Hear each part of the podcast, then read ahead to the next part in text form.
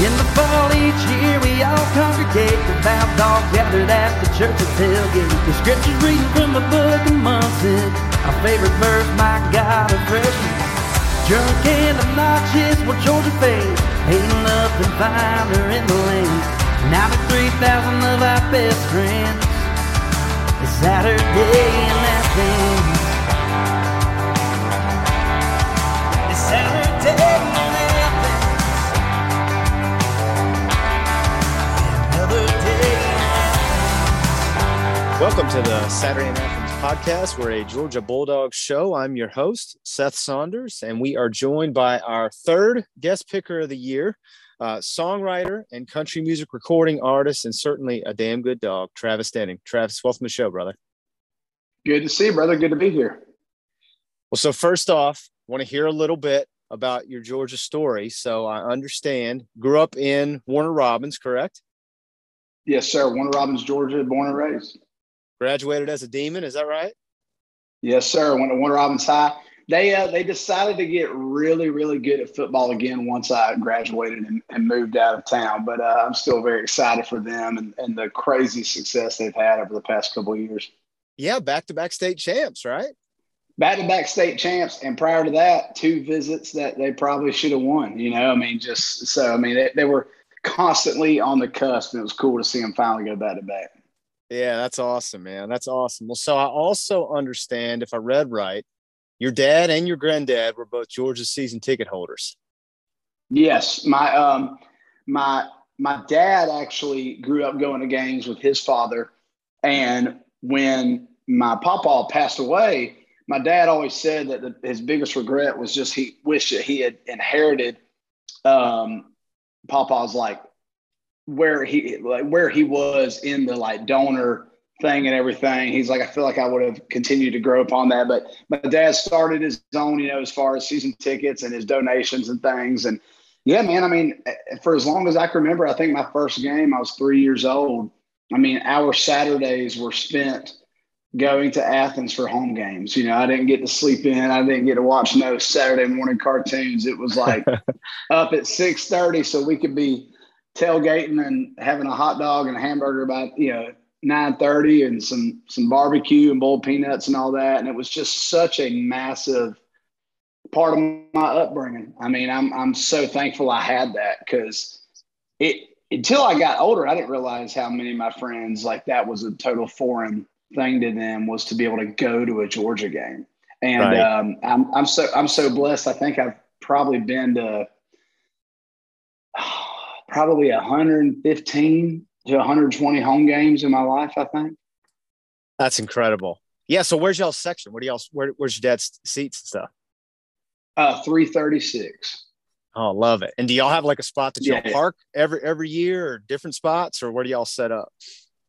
Well, lately they've, for probably even since my last, you know, like my last couple of years in high school, they would actually park like in like the like East Campus, which is a little bit of a haul. I mean, it's kind of a walk, but there was a parking garage there that, you know, was easy to get in and out of and get out of the city pretty fast.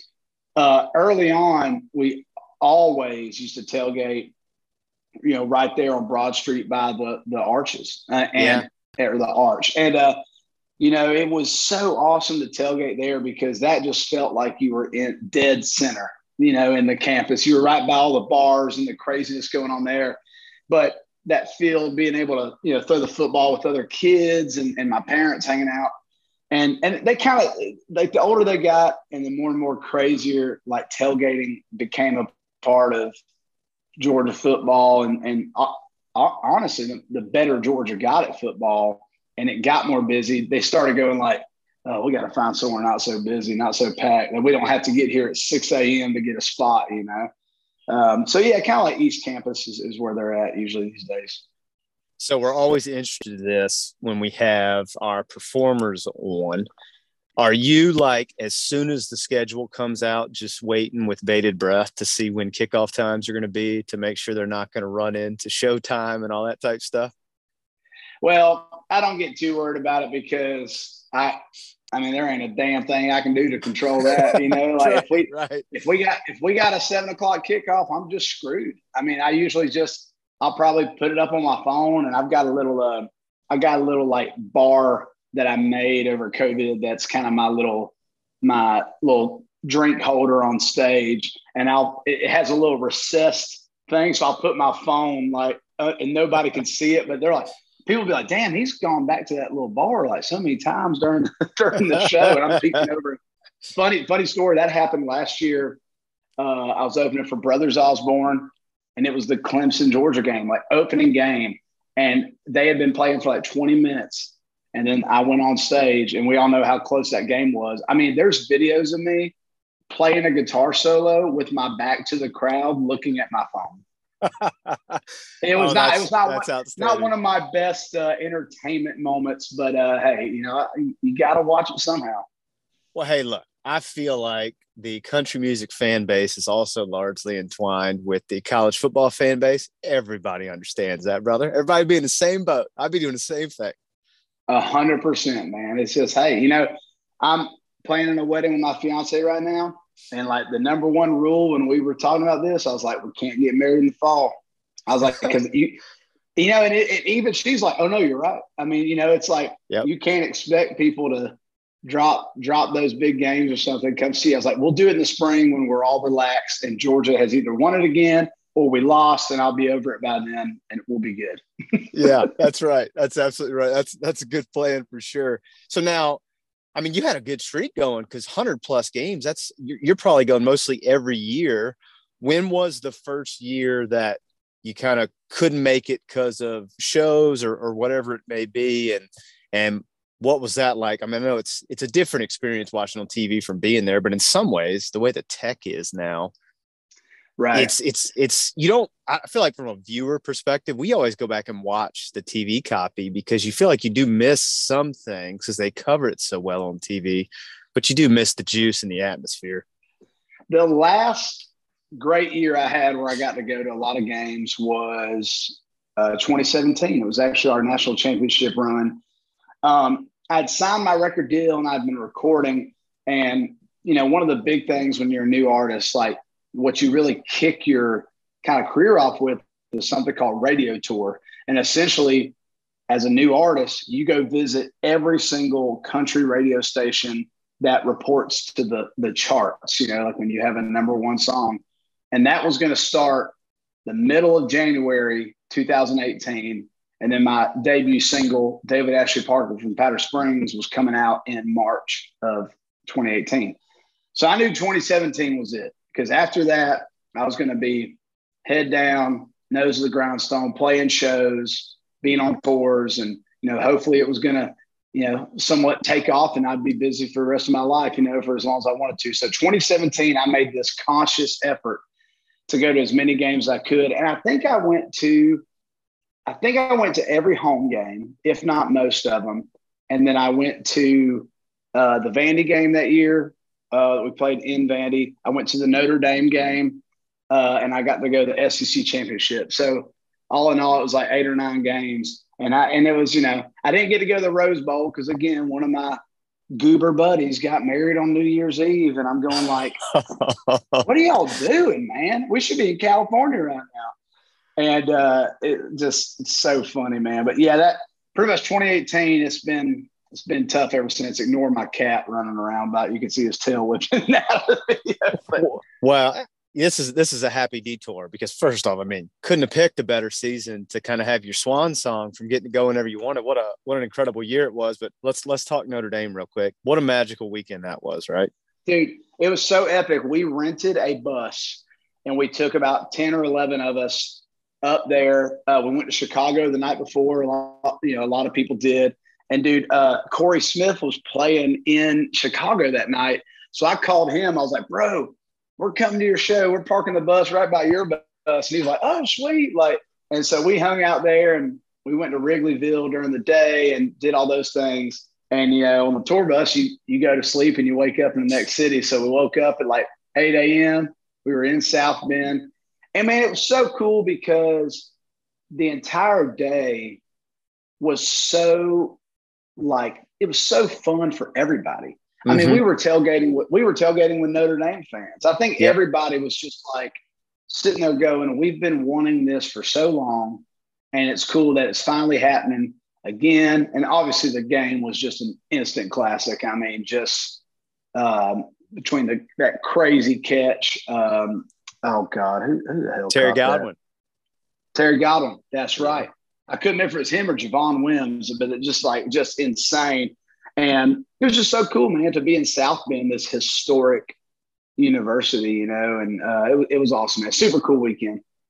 Did you feel like, because I, I thought this was palpable, and, you know, people say this, but you don't know till you experience it. But, I mean, you could feel the ghosts, I felt like. Like, you could kind of feel the culture and the experience. Like, it was just, it was different than anything I had ever felt or dealt with before. And like I've told so many people, look, I don't even care if your team's not playing in it. If somebody says, hey, I've got an extra ticket to Notre Dame game next weekend, you want to go with me? The answer is yes. Just say yes and then oh, make yeah. it happen. Well, it's so cool too. Like you can drink and walk around with a beer there because it's a private campus. I mean, it's yeah. their rules, you know what I mean? And it was so cool. Like seeing Touchdown Jesus was, man, just, I mean, a beautiful, you know, piece of art. And it's so big, dude. It's crazy. Huge. It's massively huge. Yeah. And, and it was just so cool, like seeing the little mini sermons in between the time, the timeouts and like the T V timeouts. I was like, whoa, that's so crazy.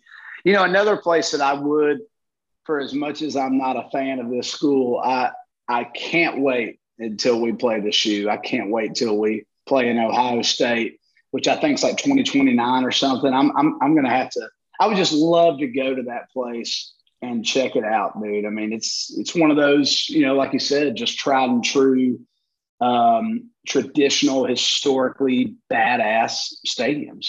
Yeah, absolutely. And and we were fortunate enough, my, my brother and I did get to go to the Rose Bowl, and that's another one, man. We've told people, like, look, I, I don't even care if your team's not playing in it. If you get the chance to go to the Rose Bowl, do it. Like New Year's Day and the sunset over the San Gabriels. I mean, oh, yeah. it is just out of this world. Just, just so cool. And I think that, you know, obviously for Georgia fans, the neat part about both of those experiences was damn all of Athens was there, man. I mean, it oh, felt yeah. like a backyard party. It was incredible. So yeah, it, it was really cool, man. Well, um, I know you got a lot going on. You got, uh, Might As Well Be Me E P out right now. And before we get to that, I do want to talk with you about Dirt Road Down, because that has been on my playlist now for about eighteen months. Just a fire, fire song, brother. I mean, that's a, that's a oh, go-to. That's awesome, every man. I appreciate that. Yeah, it's fantastic. And, you know, you, you obviously put out great music, and I know you got things on the horizon, but one of the, the exciting things for, for the Georgia faithful is you're playing at the Georgia Theater, man, which is one of our favorite spots. One of the questions we usually ask our guests is if, if you could uh, book the headlining act at the Georgia Theater, who would you choose?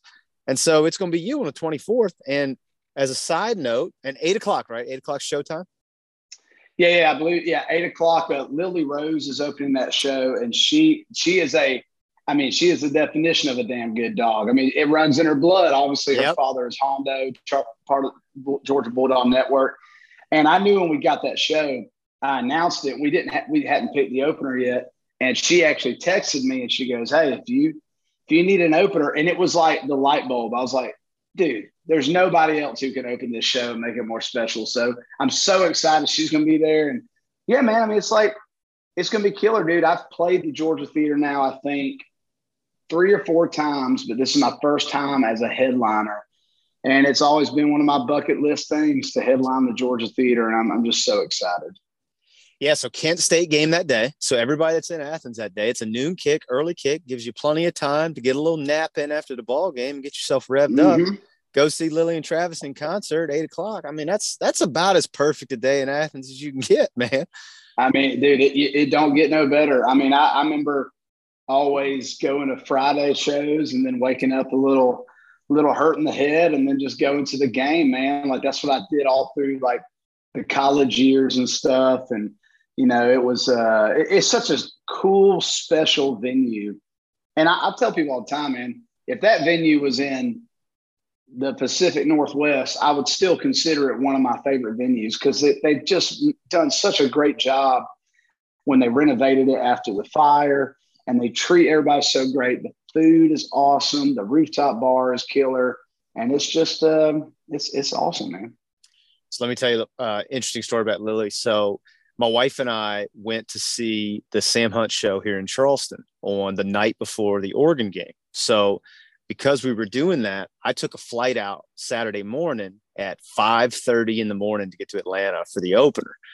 Well, we go, we go to the show and, you know, man, we got four kids. We're busy. I didn't really look at the, the card or anything. Well, Lily opened and, man, her show was kick-ass. Like, she was great. And about halfway through her set, she goes, I just need to let everybody know here. I know we're in South Carolina, but I'm a Georgia girl, and we got a big duck hunt tomorrow. And I looked at my wife, and I was like, this is going to work out just fine.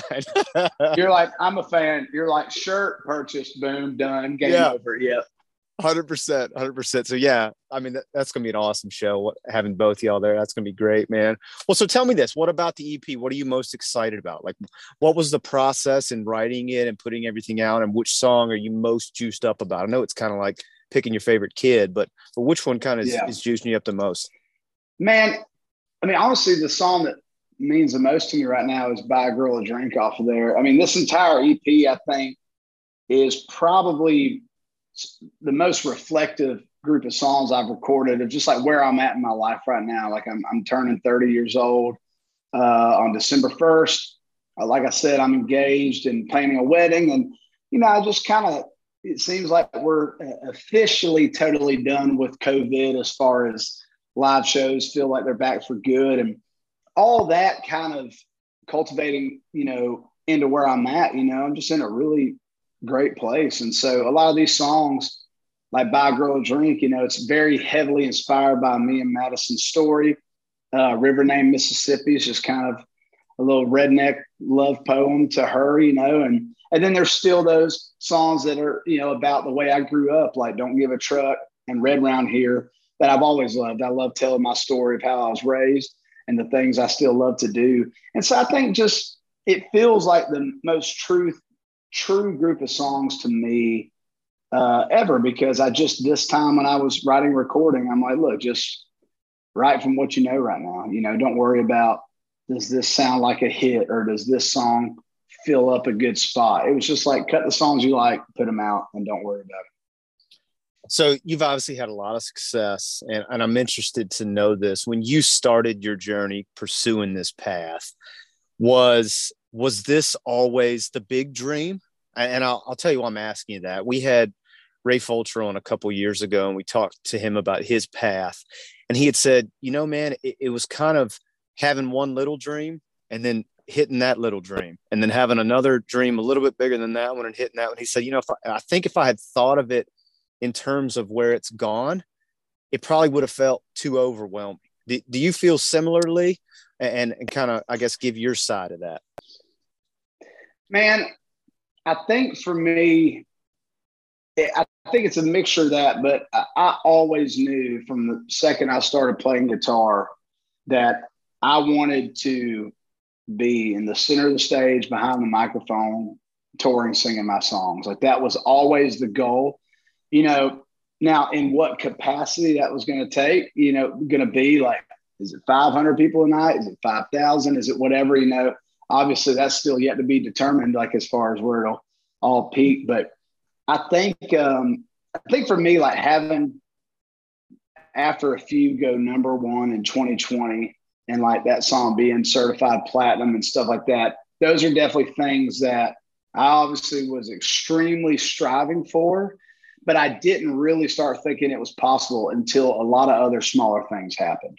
You right. know, it's not like you just moved to Nashville and you go like, yeah, I'm going to sign a record deal in three and a half years, and my second single is going to be a number one, and it's going to be the it's going to hold the record for the longest climb ever. Like, you know, it's just like I'm go- I'm sitting there going, I just want some songs cut. Like, I want yeah. Justin Moore to record my song, Jason Aldean, and so once I got there, it opens up more possibilities of things you didn't think were possible. I think that's what's great about the stepping stones through a career is.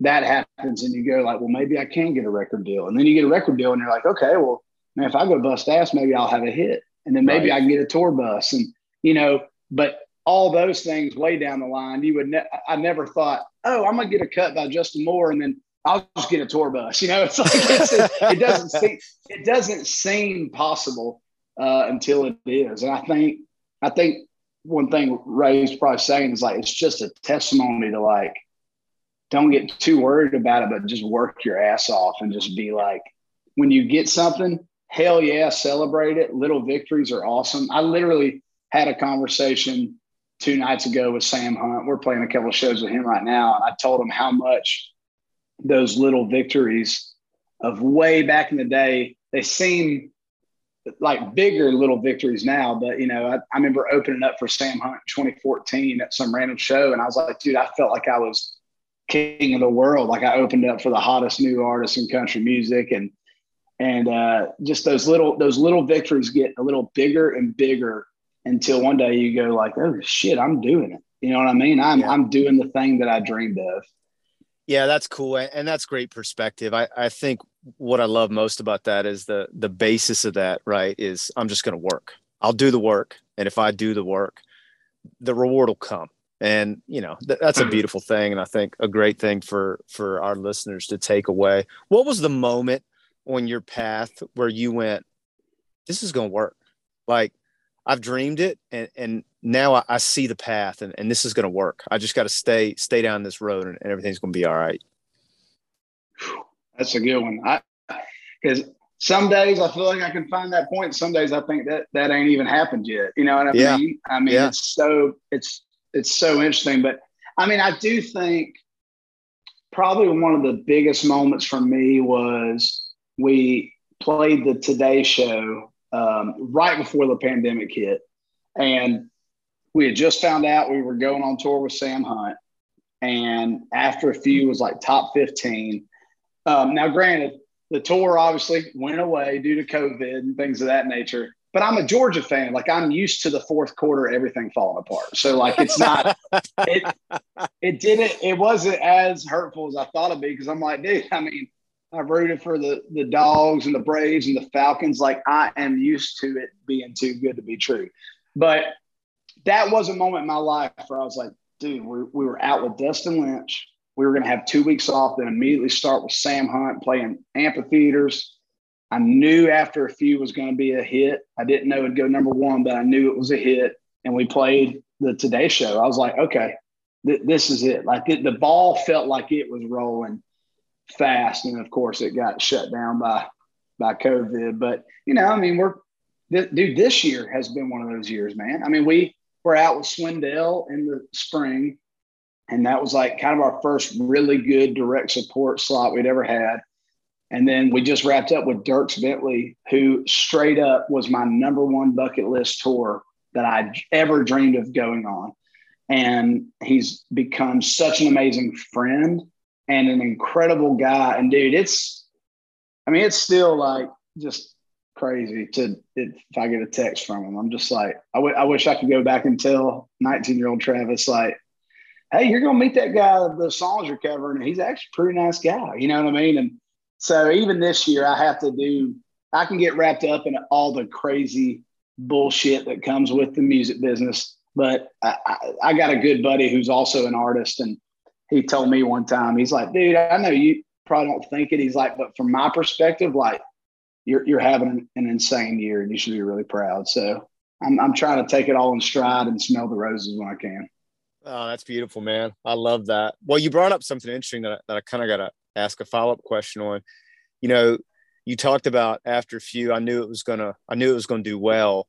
Is that something that happens when you get in the writer's room some days and you put something down and start playing the melody and everybody keeps working it, and as it goes along you go, man, we got something here, like this thing's gonna catch, it's gonna hit? Or do you yeah. put some out and go, man, I didn't think that was gonna do anything, and it's taking off like a rocket? Like, how does what are the mechanics and calculus of that? Like, well, it's happened. It's happened both times in both those scenarios for me. I mean, I remember when I wrote After a Few, I knew it was, I knew it felt good. And then when I got the demo at like two or three weeks later, I was like, holy hell, this is a smash. Like, it felt like a hit, but I was like, this sounds like a hit for somebody else. I was like, mm. and I would like, I tried to, I was like, I want to pitch it to like Luke Bryan or Dustin Lynch. Like, I was like, I feel like they could pull that off.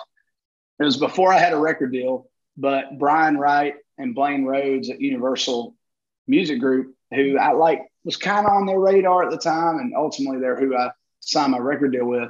They both were like, you don't you don't need to pitch this song. Like, this is your song. I was like, oh, okay, cool. And I still just, I was like, whatever. I, I never thought it would really, like, I knew it was a hit, but I, I, I just didn't know it would, like, go number one, you know? Um, and then one that I definitely just was blown away by the success was Dirt Road Down. I mean, I, as soon as I wrote it, I knew it was awesome. I was like, this feels, I love the way we twisted the hook. And the mm-hmm. melody at the top of the chorus was like just super, it had like some pop sensibility, but it still felt very like rock and country. And so I was always, I was like, this is a killer song. It's going on the E P. But I just did not think it would have the streaming life that it had. And it, man, like on Spotify alone, but of course across Apple and Pandora and Amazon, dude, it just, like six months after we put it out, it caught this weird little fire. And I never expected that for sure. I think when like when we went to radio with After Few, I was like, I think this is going to work, you know? Yeah. But you also just don't dare, especially when you haven't had a hit yet, you don't dare to go like, oh yeah, I know what the hell I'm talking about. You know what I mean? Like, I don't. To this day, I still don't. But I do think there's a special moment as a songwriter when you do hit the nail on the head. I think everybody knows. Like you, you step back and go, "Yep, we we nailed that one." I knew when I wrote "Buy a Girl a Drink," before the day we wrote it, I was telling my producers, I was like, "We're gonna cut this in three weeks." I was like, "I don't even need to hear the demo." I mean, I was like, "We're we're gonna we're gonna cut it." All right, I gotta ask you one more music related question, then we're gonna talk some ball. I, I can't have you on here as somebody who writes songs and not ask you about the Bluebird. I mean, it's one of my most favorite venues and experiences, um, really across all genres, sports, music, whatever it may be. I just think it's one of the neater experiences. Can you talk about your perspective on the Bluebird and experiences there? Yeah, man, it's uh, it's it's one of these things where it almost feels like cheating. Like it's so special every time you play it. And I think because of the reputation it has, you know, and I mean, people can sit there and say, oh, like the show Nashville really exploded it. And it did. I mean, it helped it. But when I moved to Nashville, like as a songwriter, that was the Ryman Auditorium for songwriters. Like mm-hmm. it was always packed and people, you know, were, they weren't talking, and it was a great place to try out new uh, songs and like, things like that, and and and sing the songs that maybe you couldn't sing at a rowdy bar in Athens. You know what I mean? Yep. Like, but you could yep. test it out. Um, I've had some beautiful moments there. I'll tell you, one of my favorites was the first time I ever played it. It was me, uh, Cole Taylor, Jordan Rager, and Farron Rachels, all Georgia folks. Um, Cole is one of my best friends in the world. Same with Farron, and Jordan and I lived together uh, early on, so we spent a ton of time together. You know, cool moment, high fives, like all that stuff, feeling on top of the world. Uh, we get ready to hop over to Corner Pub across the street, which I, I recommend that if you're ever in Nashville. It's just a fun little beer joint. They got good fried chicken. And and I look at the nine o'clock show, and I hadn't seen it yet, but the lineup was Jesse Alexander, Tom Douglas, Dan Wilson, and Chris Stapleton were playing right after us. Yeah.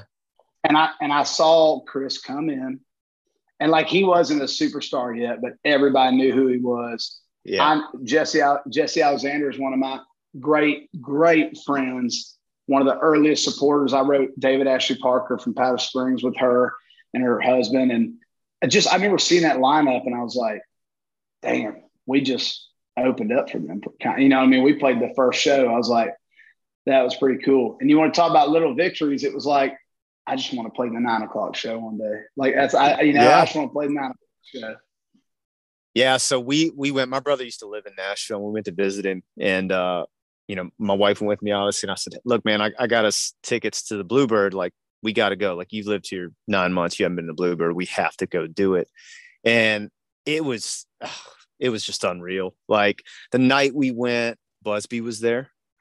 And oh yeah, rest yeah, in peace. He was yeah, such a phenomenal songwriter. Yeah. Oh my God. Yeah. Um, Lucy Silvas was there. She was oh killer. Oh, yep. her voice is unbelievable. Like, you know, some people sing and it's like you can feel the emotion in the voice. And like, she put on a show that night that was out of this world. Like they, they were just all incredible. And the neat part, man, is, as you know, is the storytelling as you go around right. the round. Like, it was just a magical night, man. We had the best time and like became fans of all of them and all of their music because of that. And it was really right. my first real introduction to the songwriter, right? Because right. we live in a world of artists, but we don't ever hear the songwriter's story. Man, it changed my entire experience about how I consume music, because now I look for songwriters before I look for artists. Right. So yeah, yeah man, it's, it's just, so, man, I think it's, I, I do think we are in the format of like, we do, in some ways we, we champion the songwriter, um, you know, and that's, it's so cool nowadays. It feels like there's so many up and coming artists that had hits or cuts on other artists. You know what I mean? And like yep. some of them had an insane amount of hits. Like obviously Hardy has had, he's had like thirteen number ones as a songwriter. And yeah. then, you, then there's me on the bottom of that totem pole, you know, but like I got a cut by Jason Aldean, who like was my freaking hero, you know, growing up as far as like who inspired me, because he was from thirty minutes up the road. Like, you know what yep. I mean? Like, right. And I, it's cool when you see more and more, you know, Ray Fulcher, Jameson Rogers, and, and I mean, uh, Mitchell Tenpenny. There's so many of us up and coming um, guys and girls that, you know, they get cuts and they get a little success there. And it's because I think our format is better when the artist is a songwriter at heart. I really do. I think, I think Taylor Swift had a big part of making that almost a standard. You know what I mean? Like at the end of the day, she was writing those damn songs, you know, and sometimes by herself. And that was very inspiring to a whole generation of, of new artists. Yeah, that's a good point. I, I do think it makes it identifiable for the listener, because you go, they're just telling me their story. So I feel like you, you you get a kinship all the way through. You know, they're not just the vessel, but they're also the creator. So yeah, that's a great point. Well, uh, well, hey man, let's pick some games. Sent you over to Sheik. Let's do it, baby. It's an interesting week this week because uh, we're not fully in conference schedule yet, but some interesting matchups. Uh, the first one I want to start with you on is who the Dogs played in the opener. Uh, Oregon is hosting B Y U, who just had a big win at home over Baylor this past weekend in overtime. And Oregon yep. is a three and a half point favorite. And, it, and in a lot of ways, we don't really know who Oregon is yet, right? Because Georgia blew the doors off of them, and then they play, you know, Little Sisters of the Poor last weekend. And so this is kind of their coming out party one way or the other to see what they're going to be. So Oregon minus three and a half. Who do you like in that one? You know, I lived in Utah for a few years growing up. My parents' jobs took them out there, and I was a Ute. So it's hard to pull for B Y U. But I do think, man, I, I think this is a make or break for Oregon on the entire season. They're at home. I don't know if B – I don't think Bo Nix is a producer of points, but I do think if a defense defense can't stop him, he will turn third downs and first down. So I, I'm going to take Oregon, and I think three and a half is pretty good. They might win by a touchdown. So my co-host James is taking B Y U. He feels good about what they did against Baylor, down their, their two starting wideouts. He also, this is probably more about the Bo Nix experience than anything else.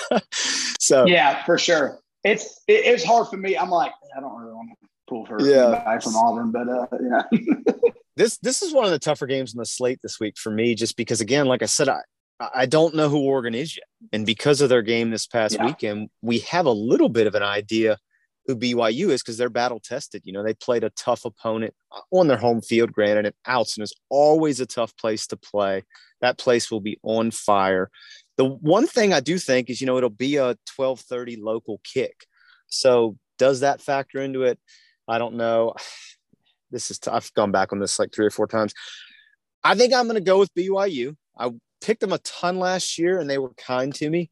So I think I'm going to take them, but this is one I, I feel really uneasy about, because I love Coach Lanning and I think they have some electric playmakers on defense at Oregon. So I don't know. We'll see what happens on that one.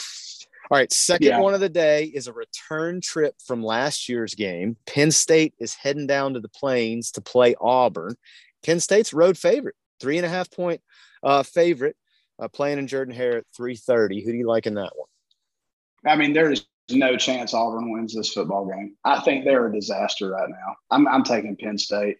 I mean, I dude, I got a soft spot for Auburn. It's one of my favorite places to party, and I got some best friends that are Auburn fans, but I just, dude, they are just in a tough little spot, I think. Like, I think it's, I don't know. I mean, struggle win against, what, San Jose State, like Saturday or whatever. I mean, just, I'm going Penn State for sure, man. I think they're just a more solid team.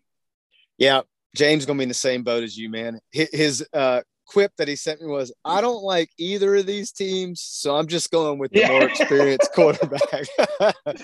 uh, yeah, I'm going to take them too. I think when I don't know what to do one way or the other, I always look at quarterback play. And as enigmatic as he is, when he plays well, Sean Clifford is a good player. And so I think he showed that in the opener when they went to Purdue. So I, I like Penn State here. And to your point, man, Auburn is a hot mess right now.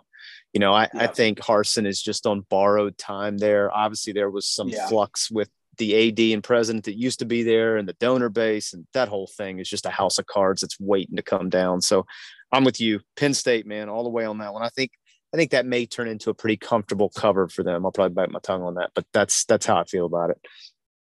All right. Next one is sexiest team of the week, brother. App State hosting College Game Day for the first time. The Troy Trojans coming to town. Did you read the story that after A and M, they had problems with their charter? They had to go back to the hotel that they stayed in. Hotel, no room at the inn for them. So they had to stay in hallways and in the conference room on Saturday night till the charter plane no got fixed. No way. I did not yeah. know that.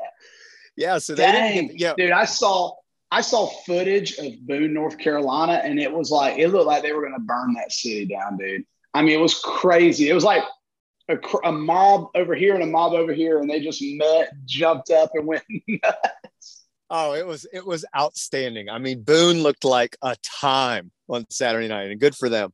But yeah, so hey, Boone Boone is always a time on a Saturday night. I've been there one time, and it was epic. It was a lot of fun.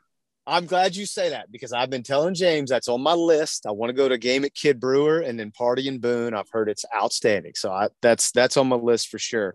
Um, yeah, so dude, they didn't get back till like eleven in the morning the next day or something like that. So, oh my word, dude. Yeah. So anyways, I thought that was, well, that was a I'm wild definitely, story. I'm definitely taking, I'm definitely taking App State, and I'm taking definitely over twelve and a half for sure. I mean, I think it's probably fourteen, seventeen point game. And also my boy Chase Bryce, uh, Jason Isbell tweeted Saturday, one of the funniest tweets I've ever said, seen. He said, Chase Bryce is either going to win this game or have fifteen number one hits as a country artist because of that name. And I thought it was so funny. I, I I replied to the tweet, and then Chase Bryce quote tweeted Jason and goes, "Hey, Travis Denning, can I get a feature?" I said, "Let's go, baby." So Chase Bryce and me, look out for the duet next year. I'm going App State all the way.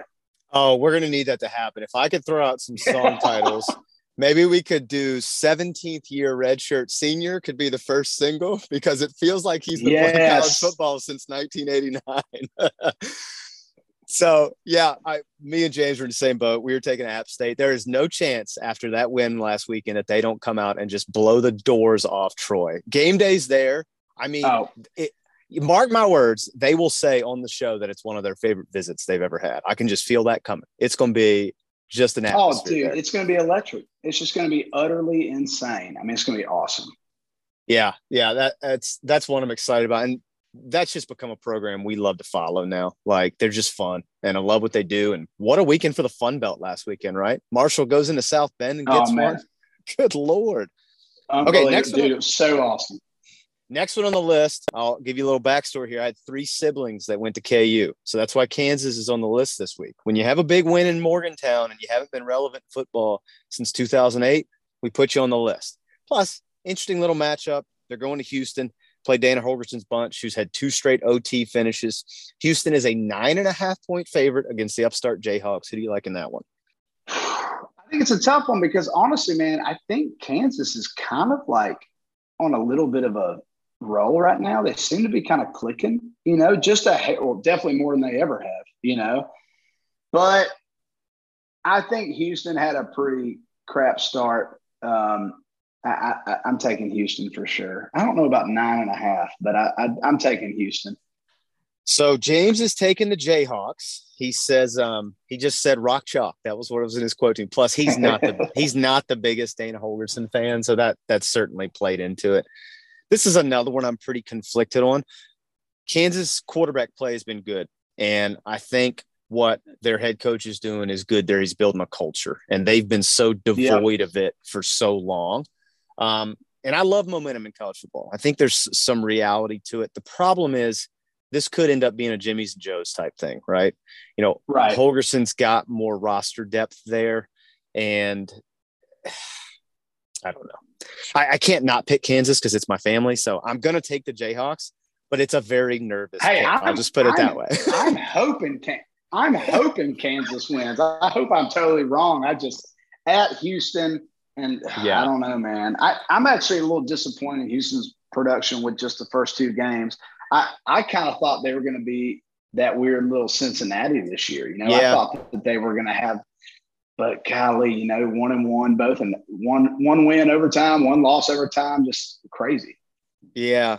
All right, next one on the list is S E C matchup. Um L S U obviously had a tough opener. I got well last week against Southern, but they are a home dog with Mike Leach and the Cowbell Pirate Ship coming to town.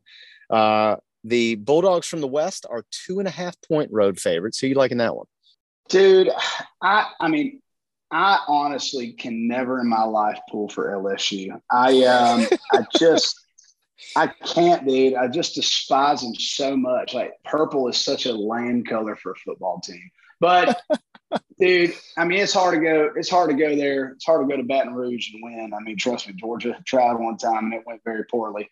And, but man, I just, I don't know if Mississippi State truly has proven. I mean, they've got two wins, obviously, but to who? You know what I mean? Like yeah. Memphis and Arizona, I guess, or whoever the hell else yeah, they play. That's right. That's right. I, I think I think L S U at home, man. I think they pull it out. And dude, L S U beat the ever living mess out of that team this past weekend. I mean, that was just insanity. They had a rough. Obviously, they that first game was rough, but Brian Kelly is probably going to be like, I got, I got to really prove something here, and I just don't know if Mississippi State's got it on an away game in the L S U, especially a Western Conference game like that. So I'm going, I'm going L S U. In the three years that we've been doing this, James has never picked against a Mike Leach coach team, and he ain't starting today. He has taken the Bulldogs from the West. He loves him. He loves him some Mike Leach, so he has taken them. I think I'm going to take them too, and, and this is purely a quarterback pick. Um, L S U, yeah. I think, has a lot of uncertainty. Oh, look, I know Jaden Daniels is transferred from Arizona State and has a lot of ability there, but they looked a hot mess against Florida State, and it made me nervous.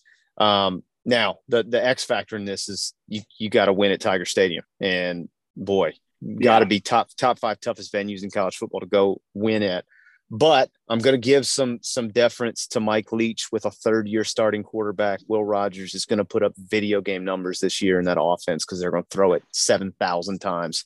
Um, That's true. So I'm I'm going to roll with that, but this is another one where you, you hate picking against L S U at home, so I'm a little tepid about it, but but I'm, I'm going to take them. All right, next one is uh, f- familiar foe from the Houston game last week, Texas Tech. Going in to play N C State, who's been a sexy pick for a lot of people, obviously struggled with E C U in the opener. N C State is a nine and a half point home favorite. Who do you like in that one? I got I got N C State at nine and a half for sure. I think that's a that's a two possession game over Texas Tech. I mean, they're just, you know, I mean the E C U, yeah, the, the last game was pretty rough, but they just absolutely annihilated Charleston Southern, which may not be anything to write home about, but dude, they still scored fifty-five points. I, I think I'm going. Uh, I, I just think they're going to score more than Texas Tech. I hate to sound. I hate to sound like John Madden here with the uh, obvious thing, but I just, I, I just see N C State pulling that out. So James is taking Texas Tech, but he's a little bit nervous because there is some speculation that the starter may not be able to play this week. Texas Tech starting quarterback, so he's a little nervous about it, but he's going to take them. Um, I, I think I'm going to take N C State. Uh, I think that E C U team is going to surprise some people this year. So I think that's part of the reason it was closer. than people expected it to be in the opener. And also, Greenville's a tough place to go in and play, man. You play with, against the irate Pirates and the Pirate ship, and it, it's just a whole different thing. Yeah. So I, I I think N C State's going to do it. They've got the capability to put up points, and, and I like them in this one as well. So I'm I'm riding with the Wolfpack with you. Okay, next game is interesting for a couple reasons. Number one, we always try to put Michigan State on the list when we can because Coach Tuck, we're always going to love Coach Tuck. And, yeah. man, they're going they're going out to Husky Stadium to play U W right there on the lake. One of my most targeted tailgates that I would like to attend is to go to do a little do a little boat gating out there uh, with the Huskies. But Washington, two and a half point home favorite, so in some ways a coin flip. Who you like in that one? Man, I think I'm going Michigan State. I just, like you said, I just think – I think Tucker's just got the thing. He's been there long enough now that I think there's just a gel going on. I just think Michigan State wins that. I just think they've got – they just seem to have the pieces, at least enough of the pieces every single year that they should be contending maybe even at a higher level than they are. So I'm taking Michigan State. James is taking the Huskies. He uh, he loves Coach Dude, Tuck. Me and, ja- me and James are like – I don't think we've had the same pick yet. Yeah, y'all are oil and water this week on the picks. I can tell you one y'all will have the same pick on, though, and that's coming up yeah, at the end true. of the day. That's true, that's true, yeah. yeah, he. Uh, I think he's been nervous about Peyton Thorne, how he's played this year to start the year. So he's taking, um, taking Washington. This is another one I, I'm a little bit up in the air on. Washington ain't played nobody yet. Uh, the one thing that's intriguing about them is they got Michael Penix Junior, who was kind of the – one of the sexier players in college football in that twenty twenty COVID year when he was at Indiana, transferred into Washington this year and has put up great numbers so far, but I mean, they ain't played nobody past high school level yet. So who, who, how do you know what they are? And at least Michigan State has played two F B S teams. So right. I don't know, man, I think this is going to be a heart pick for me, even though it's a road game. I think I'm going with Coach Tuck and the Spartans. Um, you know, Amir Speed's there now too. So, you know, it's a lot of things to root for there. So, so we'll go with, we'll go with Sparty on that one. Also, I'll give you a little interesting tidbit. Tom Sapp, who is the creator and inventor of the Harry Dogg mascot, same guy yeah. that invented, same guy that invented Sparty. He's the one that did the mascot design oh, for Sparty. So yeah. So just cause we love Tom too, we'll, we'll roll Sparty in there. I All didn't right, know the next... there was an industry. I didn't know there was an industry of uh, mascot designers. So funny I got story. The wrong business, bro. We didn't either, brother. We had Tom on the show to ask him about Harry Dogg, and it started the whole thing. He he uh he created Harry Dogg in nineteen eighty, right before the national title run. That was Harry's first year, and then after Harry was on national T V at the national championship game, people called the university and said, "Who designed your mascot?" And his dude's wow. had a forty-year career designing mascots. Isn't that wild? Dang, so crazy. That's awesome. T V, man. T V. Yep. All right. Next one is a kind of a heart pick for us, too. We had the Roadrunners on all year last year because, I mean, meet me, right? Like, how can you not have them on the docket each week? So they are going to Austin to play Texas. Texas surprised the college football world last week. And Alabama's a nineteen and a half point favorite and just, just got out of Austin with a W. So, uh, thirteen and a half point favorite over the Roadrunners coming off that emotional victory. Who do you like in that one? Oh, Texas for sure. I just think, I mean, obviously they're, you know, they're having to handle the quarterback situation and, and I'm not, I mean, I, I guess he's probably gonna be out for a while. I'm not really sure. I didn't see any update on what uh, Ewers is dealing with as far as that injury that he went out with, but dude, I mean, and again, hate to give the Longhorns any credit. I mean, just cannot stand to, but dude, they played lights out. They just, there's a couple things they couldn't do, but at the end of the day, it is against Alabama. I mean, for mm-hmm. God's sakes, like Alabama is good. They're obviously beatable. I just think, I think Texas now has at least, I don't think they've proven that they truly belong to the S E C, but they definitely showed that like they're worthy of giving it a shot. So I think the rest of their season is just like chip on the shoulder action, and they're just going to absolutely try and cut the heads off of any opponent they can. And playing there, dude, that's tough. So I got Texas for sure. So Quinn Ewers' update is a little bit of duplicity because the media was reporting he's out at least four games. But then when they gave the injury report today during the coaches' teleconference, they said they classified him as day-to-day, which, brother, we're all day-to-day. So yeah. I don't really know. I don't really know how to take that. But but that's what they're terming it. So we'll see. I mean, in fairness, Hudson Card, I thought, uh, equipped himself pretty admirably against a, a Nick Saban defense last weekend. Um, and they Absolutely. were they were uh, quite the call away from being right in it. Did you happen to get to consume that game at all and see the safety that wasn't I, a safety? I did not see that. I was um, – I, I don't know exactly where I was. I, I was kind of just waiting on the Georgia game. And then I checked my E S P N app, saw it was tied ten to ten. So I kind of started watching fourth quarter. We had just sound checked, so I missed the entire third quarter. And I watched the rest. And yeah, man, I mean, dude, I, I just, I sat there. And when they got, when they stopped Alabama on that fourth down, and I was just like, dude, they're going to, they're going to drive down there and score a touchdown. I could just feel it in my bones. And dude, that third down sack, I was just like, dude. And then, and then once that happened, I'm like, they're going to kick a field goal, but Alabama's going to get down there and score. I, I mean, yeah. I, you, a minute and twenty-nine, like, come on, dude. Like, that's just – there's only one team that can stop them under two minutes, and that was us, in my opinion, last year. And I don't think – I don't know if that's really changed. You know what I mean? So, who knows?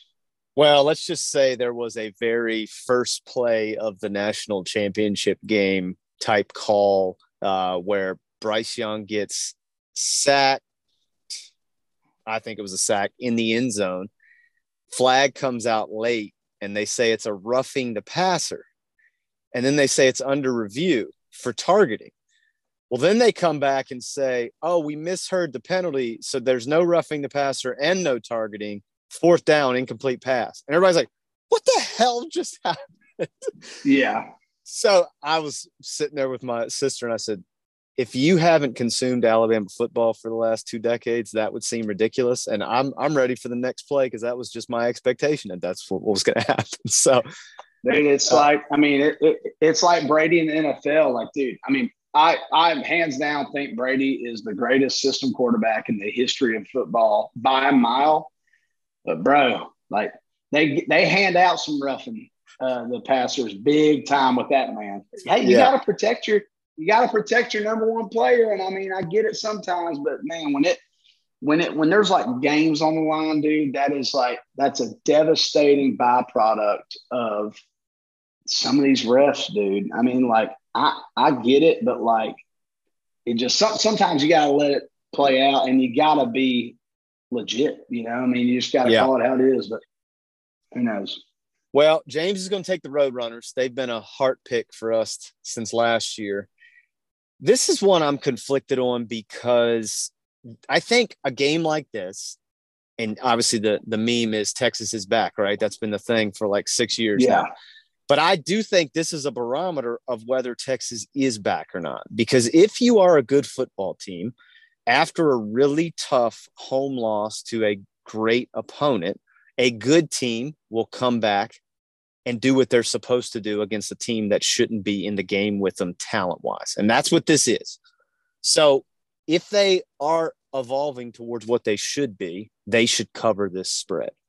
And that's the question, right? So I liked what I saw out of Hudson Card. You know, I think if if he had looked worse, I would probably go with the Roadrunners, but I think I'm going to go with Hookem. I'm buying what I saw last weekend. And the thing for me was I thought they were flying around on defense, man, and played with a lot of ferocity. So you got to love that. I think culturally that they're starting to believe it, and they they seem to, to gel well. So also one side note, I don't know if you saw any of the topscapes of the recently renovated stadium, but they turned their player tunnel, if you see it from the air. That and the concourse above it is the Hook 'em Horns logo. It is sick. Oh, that's killer. I bet that's yeah. awesome. It's sick. All right. Next game on the docket is Miami going to Texas A and M. Texas A and M obviously reeling, having a real hard time scoring points. Only ran thirty-eight total plays last week on offense. They're a five and a half point favorite against the Hurricanes. Mario Cristobal and his boys coming to town. Who you liking that one? I mean, I think five and a half points is too low. I think, I think, I mean, again, I am just like not a Jimbo Fisher fan, dude. I just like, it's like, bro. It's legal to use the N I L, okay? You don't have to be defensive and talk like – just, dude, that – oh, my God, that pissed me off so much. I'm just like, dude, smoke them if you got them, baby. We all know that's, how this works now. That's right. And, like, and you're acting like you're like, oh, no, no, we, we really recruit. Well, yeah, you do, but also you can get somebody a million dollars. So it's kind of like, hey, screw it, baby. Um, I just, I think Texas A and M, yeah, embarrassed. It was awesome to see them lose. Uh, one of my favorite things to see ever, but I just, I see this being a revenge game for them. And, dude, College Station, I, I can't wait for Georgia to go there, you know, um, in, in the future. I, I mean, I guess we have been there before. I can't remember now. No, no. There be, yet. With, no, we haven't, right? Of, we haven't. Because of the the way the whole conference schedule is set up now with the, the rotational stuff, yeah, we, we're not scheduled to go there, I don't know, till till they've been in the league thirteen years or something. So it's it's bananas. Oh, wow. That's yeah, so weird.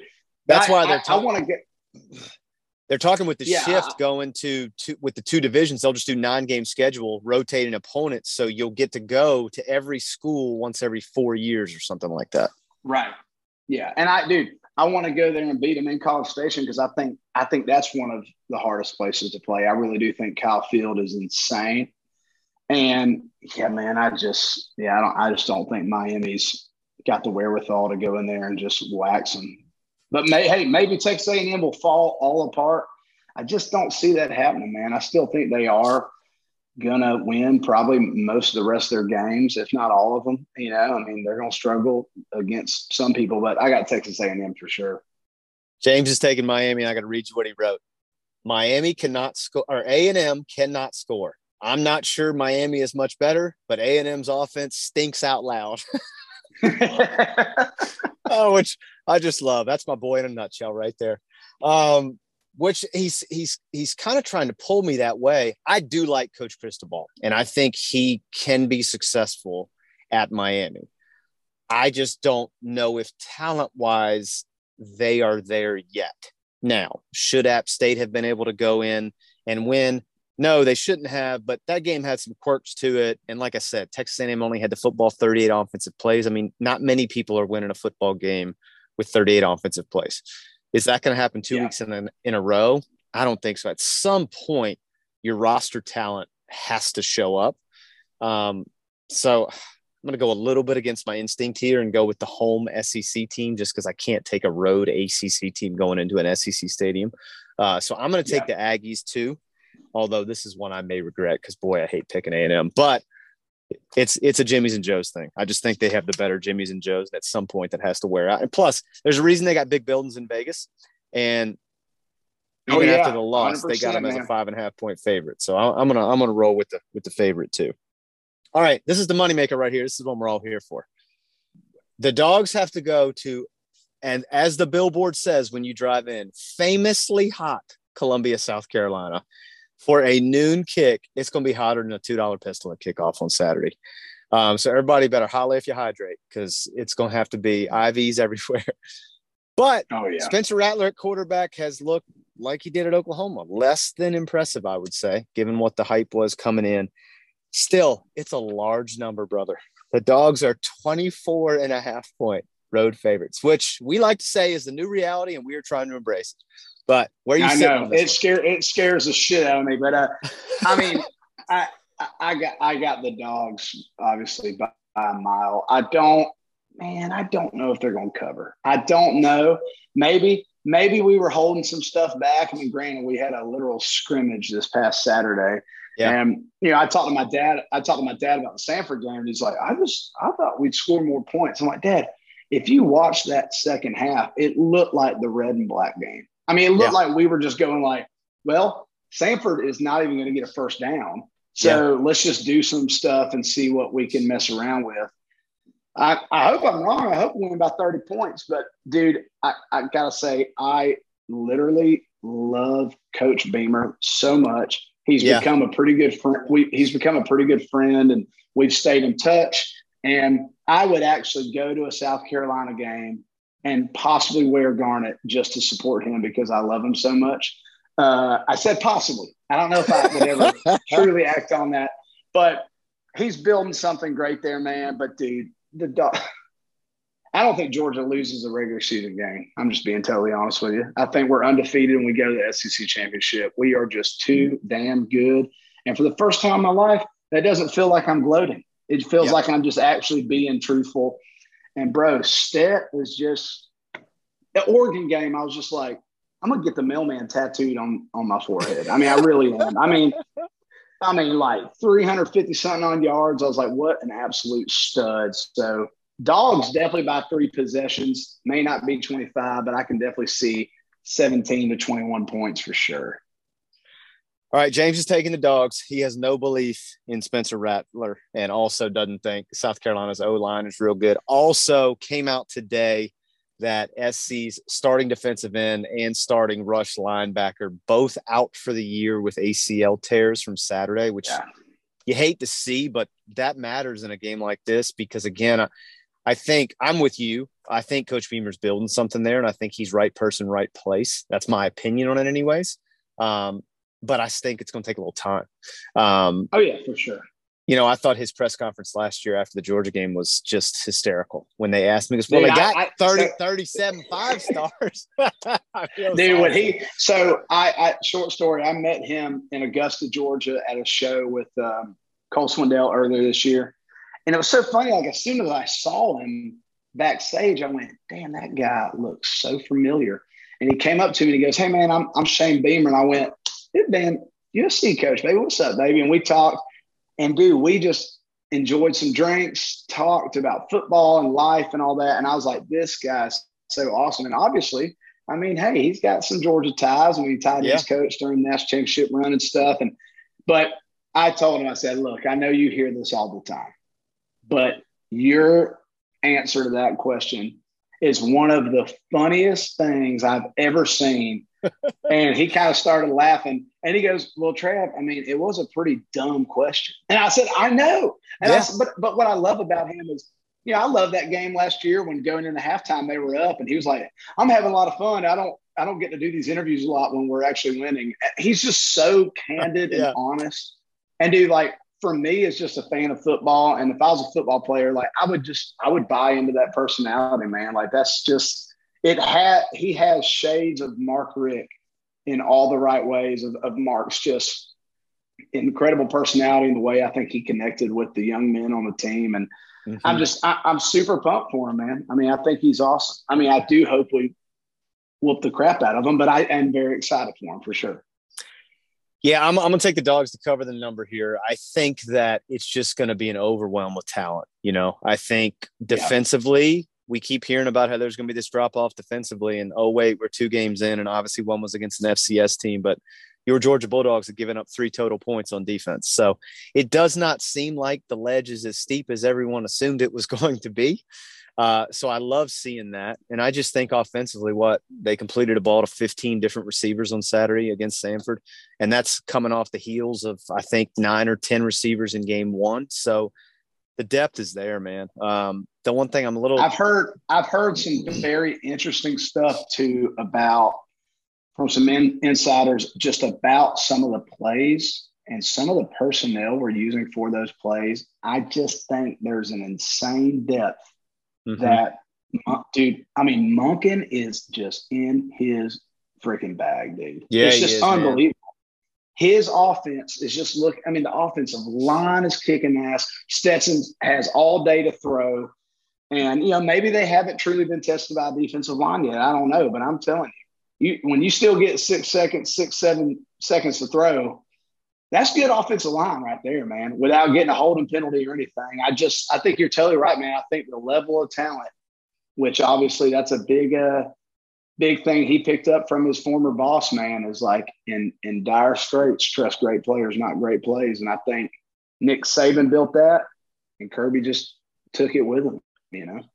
Yeah, man, we say all the time on our show that the good old days of Georgia football are right damn now. And I think as oh, Georgia yeah. fans, we have a little bit of trepidation about embracing that because of our jaded past. But it's real, man. I mean, Kirby has built something exceptional there. And I think his responses after the blowout of Oregon were a perfect encapsulation of that. Just saying, look, standards don't need motivation. We're chasing excellence, and that's the only opponent we're after. And so, like, you can't help but just get fired up. Like, every time he has a darn press conference, I'm ready to strap it on. And, I mean, put me in the Oklahoma drill. I'm ready. Let's just do it. Like, just ready to Dude, rip it. I know, know man. But so, yeah, I like them, and I'm going to drop my, my fun South Carolina tidbit on you. The Program is my favorite college football movie ever made, maybe my favorite football movie ever made. And they filmed that at Williams-Brice. So all the, the football scene oh, no, are at no, Williams-Brice. No. Yeah. So um, I love that flick. And uh, it's it's usually on the watch for me. Let me tell you another fun story about that movie. The original cut in the theater, there's a scene where they're at a bar and Alvin Mack says, "Oh, Joey, you're going to be our fearless leader. Are we going to?" And he goes, "Yeah, I'm going to lead. The question is, are y'all going to follow?" And in the theater movie, he walked out into the road and laid down on the pavement. And then they all walked out and laid down with him, and cars are like driving over him. Well, after the theater version released, like eight different players on high school teams across the country got killed because they went out and did it. Oh, doing that. Jeez. Yeah. So they had to cut it. And I mean, you can't, I don't even know if you can find it, maybe on YouTube, but so that original cut doesn't exist anymore. So now the, the scene just kind of wow. ends, but yeah. So those are my two program tidbits I want to throw at you, but yeah. I, A long way to say I like the Dogs big on Saturday. Um, I think James wrote they'll get back to party for a Saturday night in Athens, and I said I like that. I'm I'm on board with that. So go Dogs for sure on that. Amen. Well, uh, well, look, Travis, we we appreciate you taking the time, man. We know you're busy. Thank you for doing this. Tell everyone a couple things for us. Number one, where can they follow you and support you on social media? Tell them the handles. Yeah, for sure. Uh, Instagram is Travis R Denning. You know, Facebook is just Travis Denning. Twitter, I think, is Travis underscore Denning. It's all the ones with a blue check mark by the name, not the ones asking you for money or gift cards or to call them and bail them out of jail. Those are not me. Those are robots and people who have no lives and live in a basement somewhere. And, yeah, man, we're out with uh, Jake Owen all this fall, uh, kind of hitting a little bit of everywhere. And September twenty-fourth, my headline debut at the Georgia Theater, man. I think it's going to be an unbelievably special show, and I can't wait. Yeah, so we're going to put all your social handles in our show notes. We'll also have the link to tickets for the Georgia Theater show to go see Travis. Be sure and get those tickets. I mean, there's no reason. I know all y'all and your mamas are going to be in Athens that day watching the Dogs play at noon. And then and then what? You're just going to go home after that? Just – Just carry yourself. You already got parking paid for. Just walk your happy ass right over to downtown, hit the Georgia hey, Theater, and, and see listen, Travis. Listen to here right now. Here's what we're going to do. We're going to the game. Y'all go to the game. Go to All Good. Go to Bourbon, wherever you want to go, and get a couple drinks. We're doing the show, and I'm telling you right now, I am going to General Bogart's directly after my performance. So there you go. You got your whole day planned. You got just make sure you don't pass out before the show. Try and do it afterwards, and, and we can hang out. But we're going to General Bogart's after the show. Uh, it's one of my favorite bars there. I used to play there all the time back in the day. And it's going to be special, man. Super, super excited.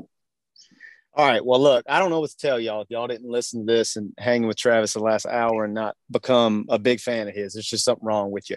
But get your tickets to the show. Go follow him on social media. Go see him on the road everywhere else he's going to be.